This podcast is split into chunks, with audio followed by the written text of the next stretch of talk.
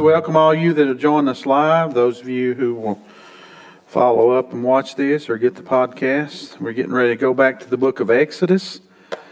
and we're going to pick up in chapter 33, verse 12. So, Exodus 33, verse 12, and then we'll spend a little time again in the New Testament, trying to connect the two.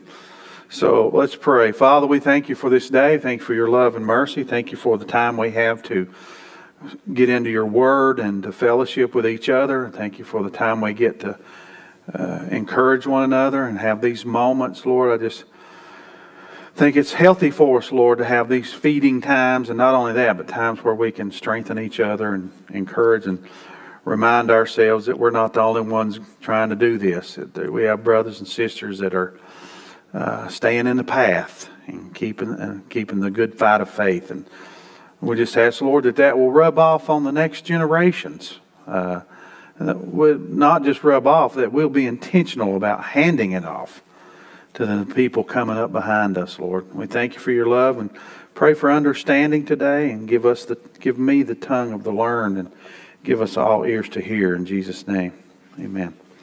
Exodus 33, verse 12. Just a a little ways from concluding this book and praying about where to go next. We're in James uh, on Wednesdays, but we'll see. Uh, now, God is, uh, Moses is kind of talked God down, so to speak. That's a hard way to say that, but he stepped in the gap, you remember, and interceded for uh, Israel. And now he's. Um, he's talking to God about his task. and so, verse 12 says Then Moses said to the Lord, See, you say to me, Bring up this people, but you have not let me know whom you will send with me. Need some help.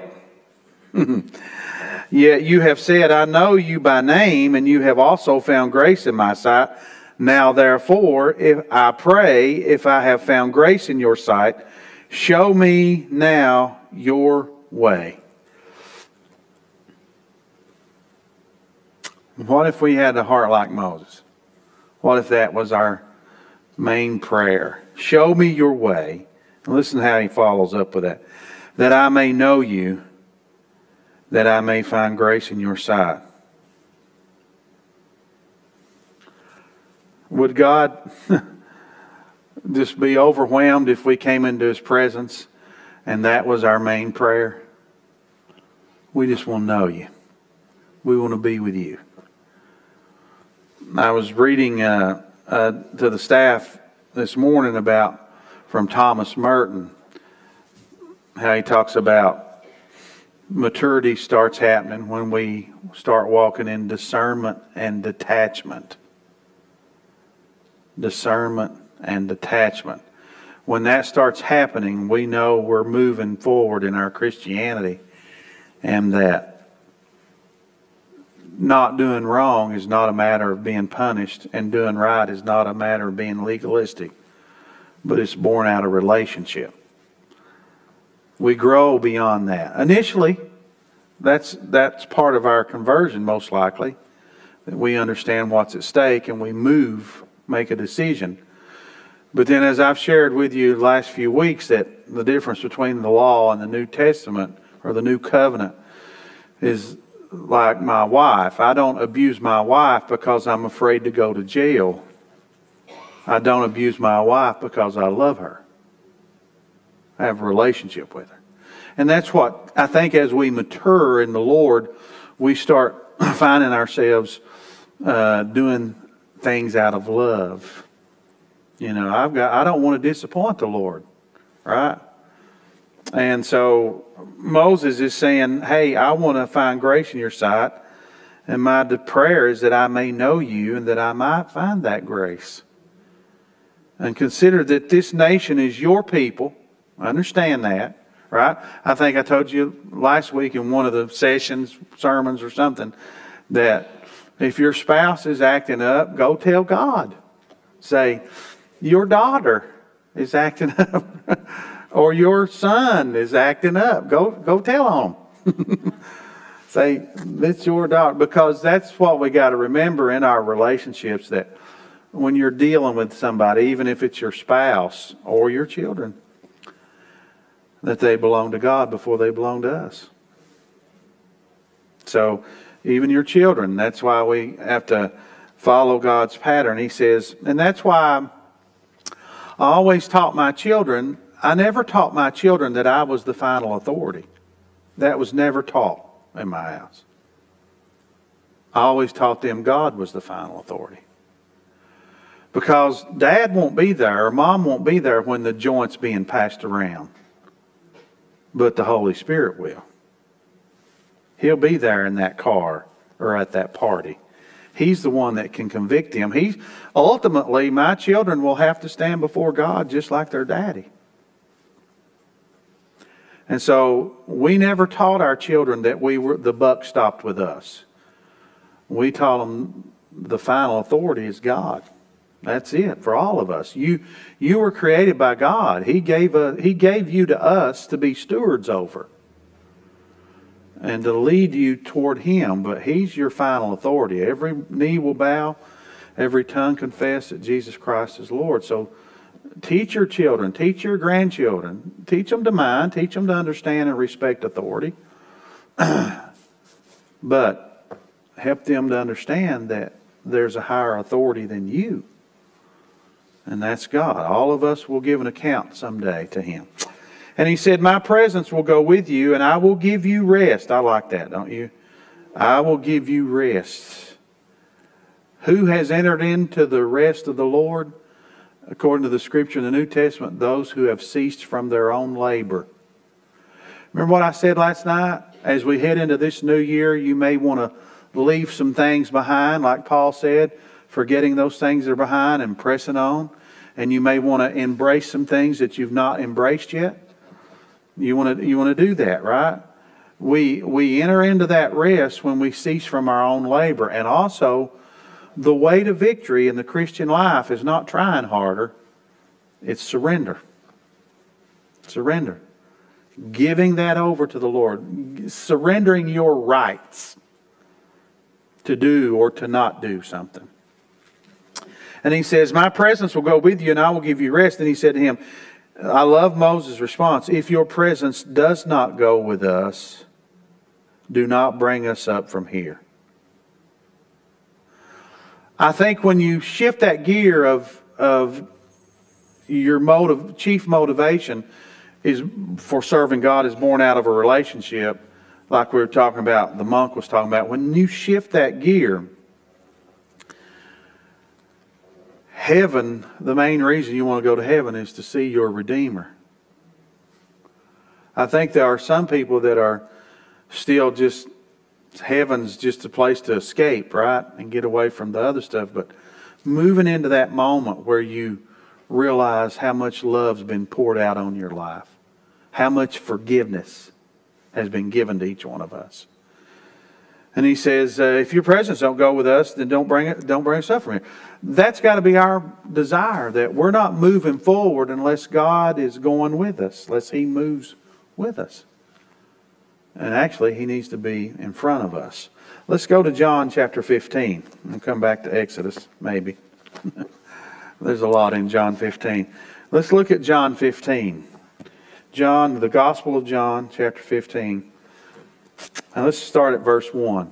Listen to the words that Jesus speaks to us. I, these are soothing words, but they also bring us into that moment of, of reality.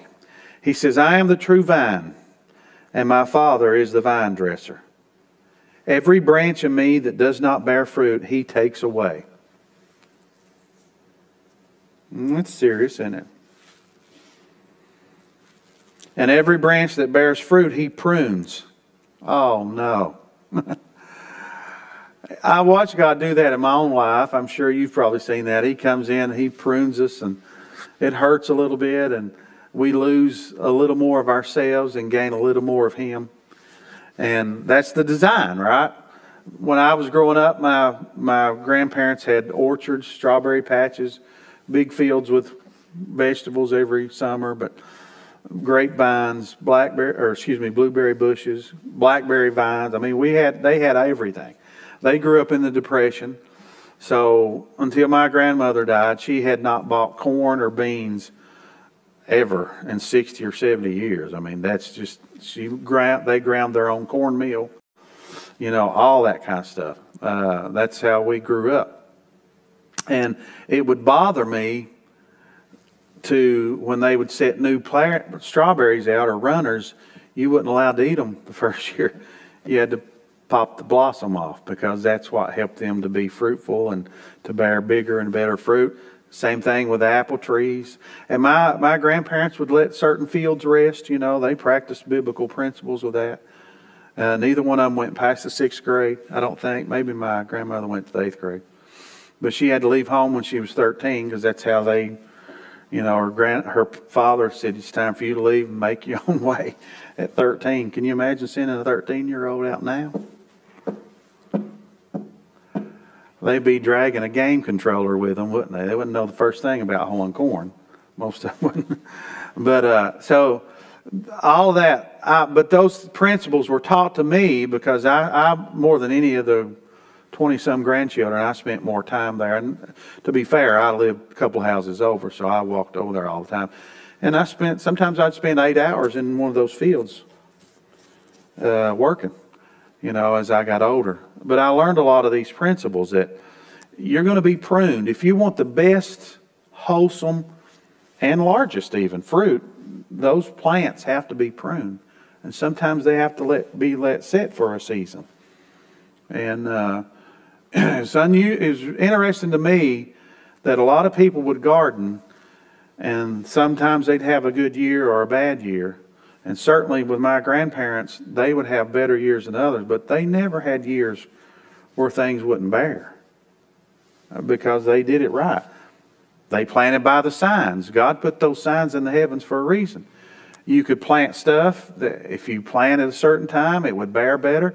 If you tilled at a certain time, the weeds would be less. They knew all that stuff. and I tell you, as time gets rougher, the smartest person in the room might be the person that knows how to can and put stuff up, you know, uh, as we go into harder times. So uh, intelligence is relevant, you know, it's like, what do you need for that season or that moment, right?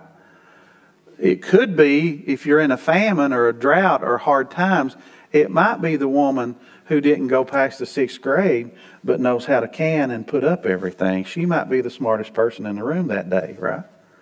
I mean, that's how intelligence works. It's not the person with the most pieces of paper uh, necessarily. But in certain moments, listen, the smartest person in the room a little over a year ago in Texas for me was the surgeon. and I was thankful for that.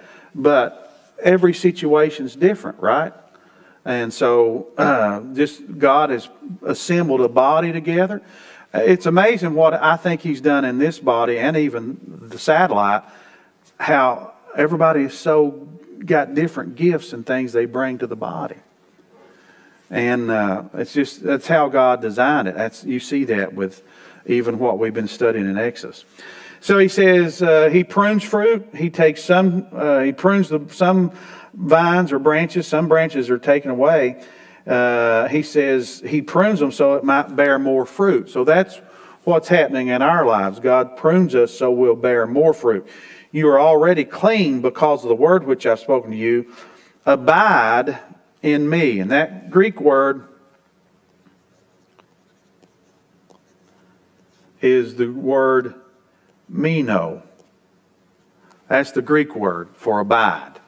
And abide means to remain, to stay put, to continue. So it's not that anybody's perfect, but it's somebody who refuses to, to leave, right? That's what abiding is. It's the same kind of concept in Psalm 84. Uh, Blessed is he whose heart is set on the pilgrimage or journey, is how the psalm says it in Psalm 84. Whose heart is set on it. What is he saying there? In the Hebrew, he's saying somebody who refuses to turn back. They're committed to the journey. No matter what. You can't, deci- you can't wait and decide if you're going to stick it out or not. You can't wait to see what happens. You and I should have made up our mind we weren't going to quit yesterday. You understand what I'm saying by that? That should have already been decided. We don't wait to see if things go our way or if we don't have any trouble, which is a distorted view of the gospel that some people preach. I understand that. You, we, we don't wait to see what's going to happen to decide whether we're going to. We're staying. No matter what comes our way, we're like a tree planted by the water. Remember that song we sang growing up? I shall not be, I shall not be moved. I shall not be, I shall not be moved, just like a tree that's planted by the water. I shall not. Why? Because I'm in love. That's why I'm not moving. Do you think they could have kept me out of that church house that day I was getting ready to get married? We had six in, it snowed six inches the day of my wedding. The piano player wrecked. Everything went wrong in the natural. But guess who showed up? I did.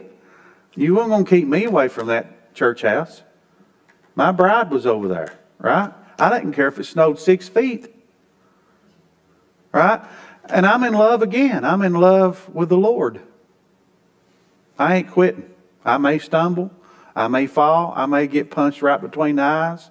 I may take on some shots from the enemy, wounded, but I ain't leaving. I'm going to be like Peter. The Lord actually opened the door for him. He said, You guys going to leave? Peter said, We ain't got nowhere else to go. You got the words of life. When you come to that revelation, life changes. When you come to that moment in your life when you say, you know what? There really isn't nowhere else to go. You have the words of life. If you and I turn from truth, there is nowhere else to go. And He's the way, the truth, and the life.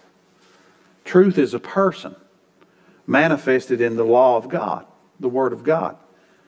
So he says, uh, abide in me, stay in me, remain is, is another word, a big word for the, for the meno. Remain, stay put. Now, you look at David's life, David's, David was an abider. He wasn't perfect. He failed a few times, but he refused to walk off. Job, same way. They refused to turn back. They, they weren't like Orpah. Naomi gave Ruth and Orpah a choice. In fact, she tried to talk Ruth into going back. She didn't. She thought Ruth wouldn't like it or whatever, you know. Didn't want her to go back in a grieving state. But Ruth decided to move forward, and Orpah said, "I'm going back. I'm going back." It's about love, commitment. As the branch, here's, here's what Moses said. Moses said, If you don't go, we're not going. We all should be that way. Do not run ahead of the Lord. I don't care if you have to wait three months on Him. Do not. And if I've learned something valuable, I'll hand it off to you. Some of you have heard me say it before. Do not finish God's sentences for Him. If He gives you a partial sentence or a partial command, do not fill in the blanks on your own. Wait for Him to return and finish Maybe, maybe he, you can't handle everything. We're, we're not God.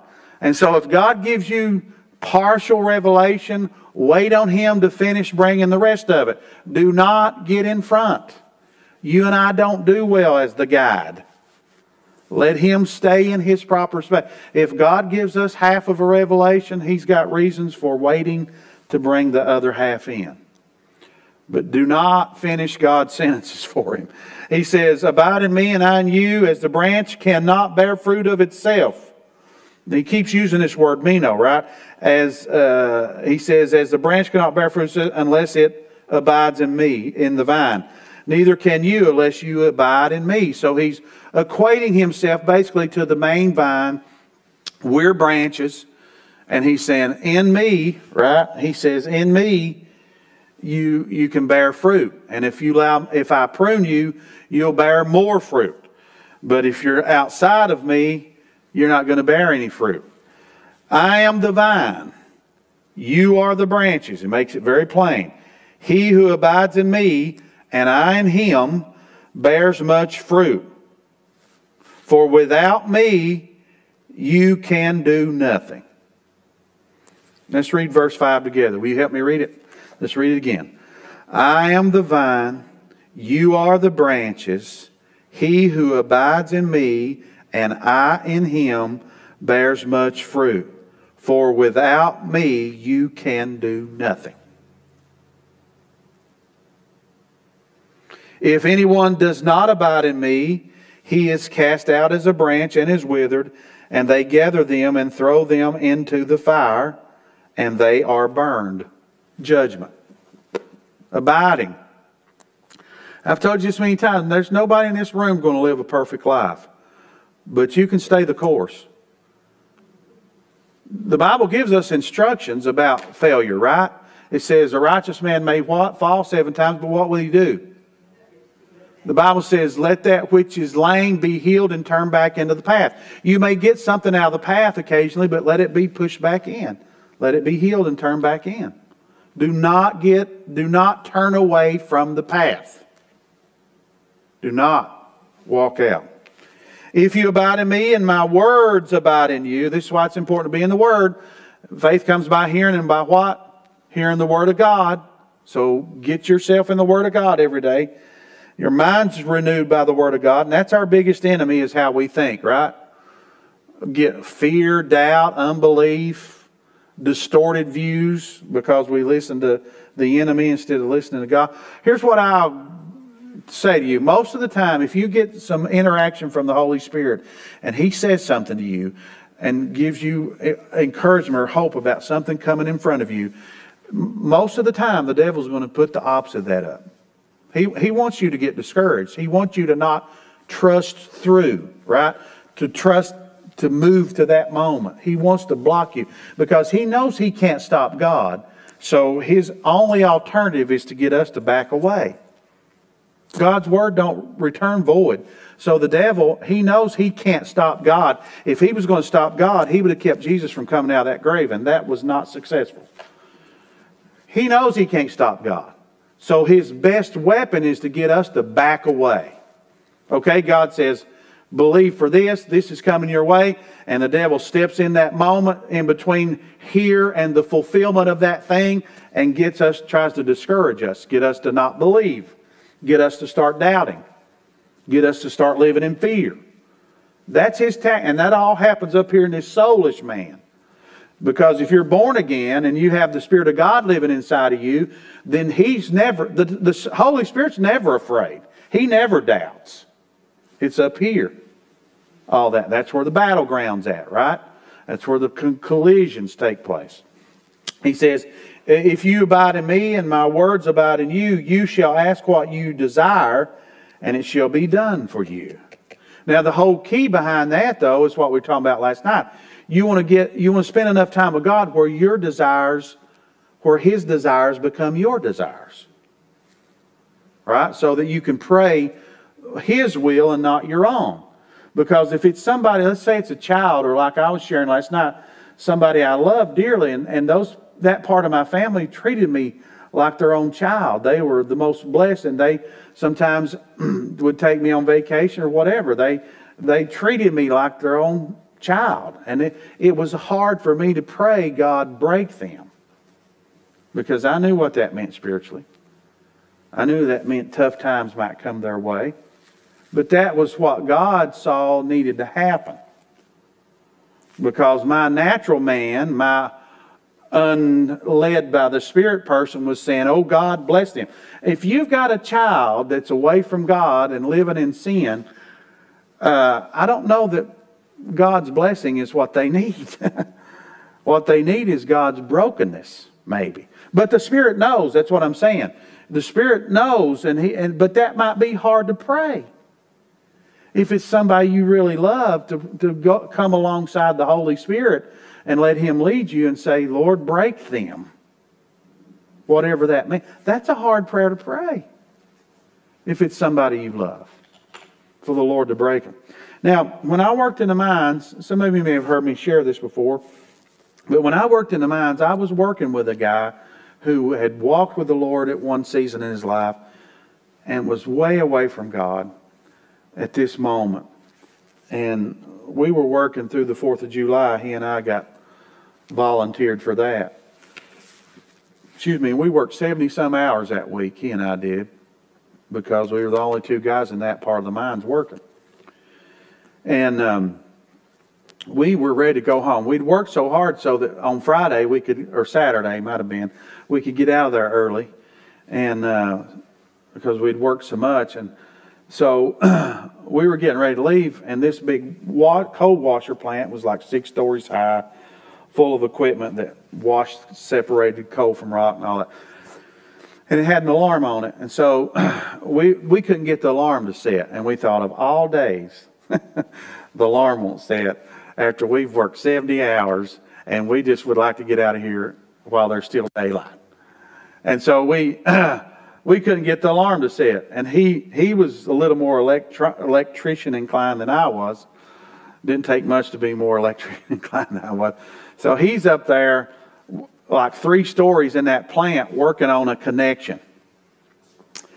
And I'm down there looking at that keypad getting frustrated because I'm trying to get it to set. And uh, finally, this verse came to me. If you abide in me and my words abide in you, you will ask what you desire and it shall be done for you. That verse hit me while I was standing in front of that alarm pad. And I looked at that alarm pad and spoke that verse over it. I declared that verse over that alarm pad. And I punched the numbers in, it said. You know why? Because the spiritual law is greater than the natural law the spiritual world trumps the natural world. But that what God didn't set that alarm that day because he wanted me to get out a few minutes early. I hollered up to his name was Tim. I hollered up to guy Tim and I said, "Hey, come on down. The alarm's set." Uh, he responded. He only had like a minute to get out. And he said, "The alarm's not set." I said, "Yes, it's set." And so we argued a little bit, and finally he come running down those stairs. And, and he said, The alarm's not set. I said, It's set. Let's get out of here. I said, You can hear it. It's dinging. And so we got out, locked the door, and set it. And he said, The alarm can't be set. I said, Well, you saw that it was set. He said, The alarm can't be set. And he held out his hand and said, Because I got the connection here in my hand. Then the Lord showed up. He got broke. I, I told him what I'd done. I said, I just spoke God's word over it and, and did away with the natural world and stepped right into the spiritual world. Well, it ministered to him. See, God had been trying to woo him back in. And so we got to pray that day right there in front of the prep plant, and he returned back to the Lord. See, God don't do, super, there was only two of us there. God don't do supernatural things to make you and I big showboats. He does them because, you know what his number one priority is? Saving the lost, returning the prodigal. That's his number one priority. It ain't about to make Matthew Robbins have a name or a church have a name or for you to look good in front of your friends. God's desire is not that any would perish, but that all would come unto repentance. That's his number one desire. That's why he nailed his son to a tree, is to save the world from their sin. And sometimes I think we get sidetracked, you know, thinking God wants to make us look good. That's not what this is about. I got the wrong glasses on.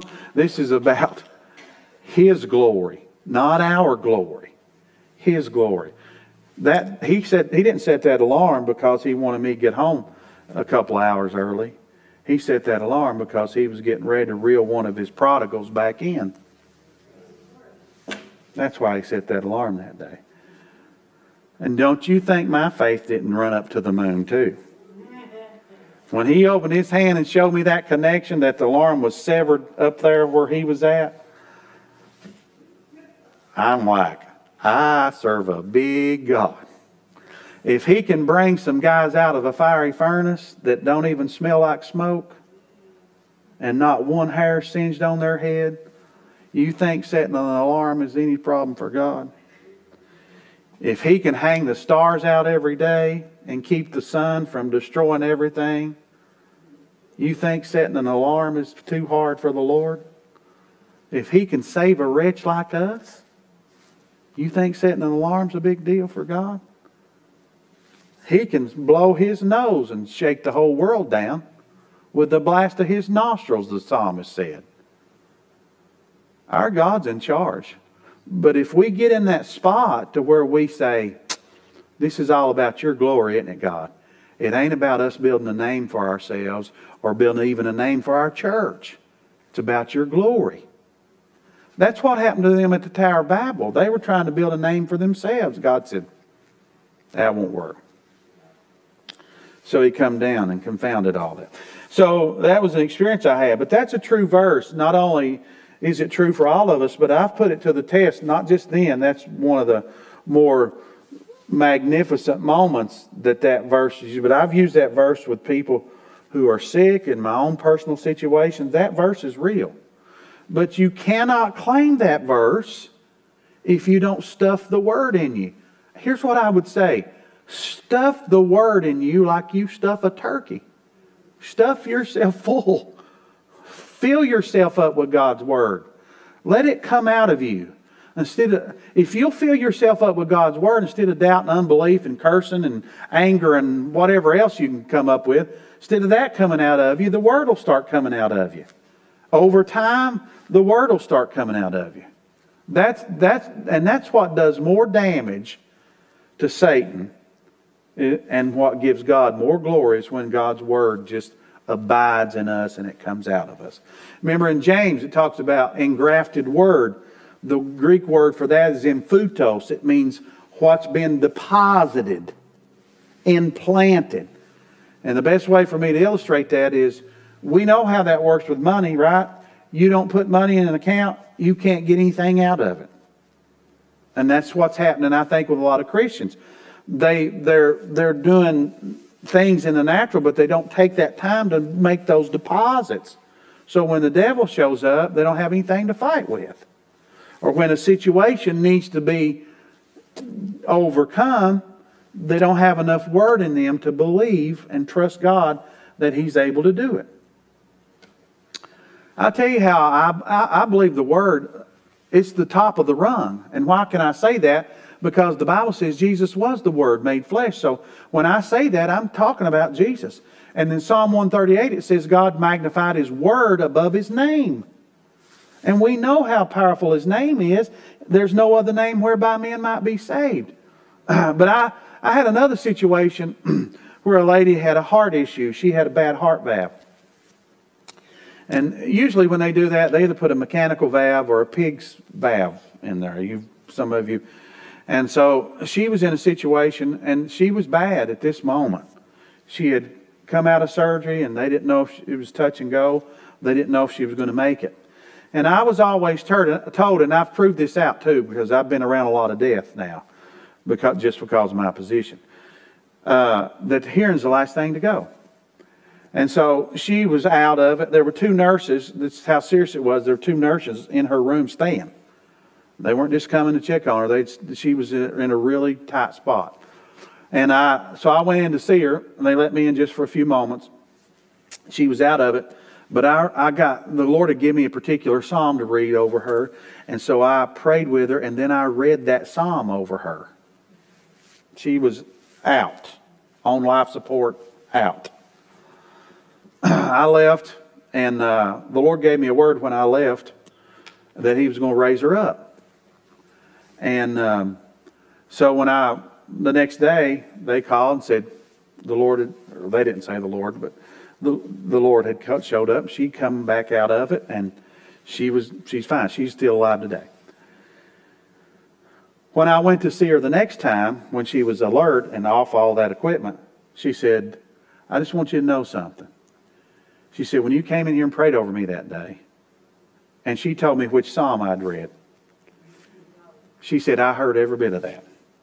She said, In fact, when you left the room, the nurses were making fun of you because they thought I was out of it. She said, but I heard every bit of that, and it strengthened her in her person. And God's word, what did he say? He sent his word and healed them. sent his word to do it. So I, you know how stickler I am for God's word. And if I give you anything but God's word, I make it plain to you. Hey, this is my opinion. Uh, but it works.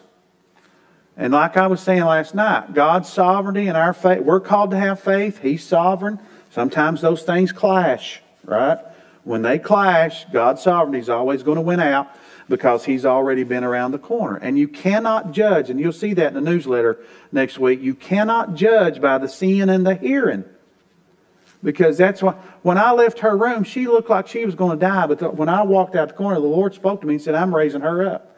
It wasn't long after that, I went to another room to visit somebody. They looked like a picture of health. I thought, I, in my natural man, I thought everything's going to be fine. When I walked around the corner that time, the Lord spoke to me and said, I'm getting ready to take them home. And they passed on. It was their time to go. So we don't, we're not God. We don't get to play God. We're his servants. He, he don't serve us. We serve him. He takes care of us, but he's not He's not our servant, we're His servant.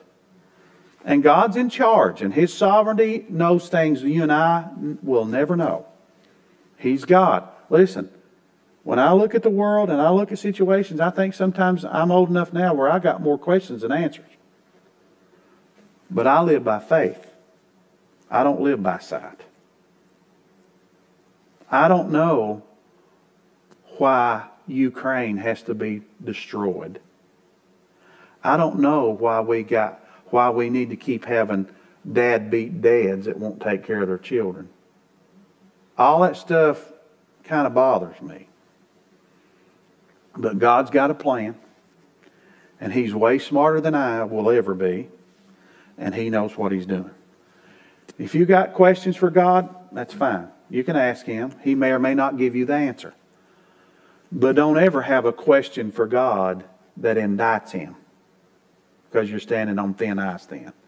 If you come to God with a question as if to say to God, I don't think you know what you're doing, you better stay away from that. But if you got a question for God because you really want an answer, you would like to understand something, He's big enough to handle that. He's your Father. You can ask Him things.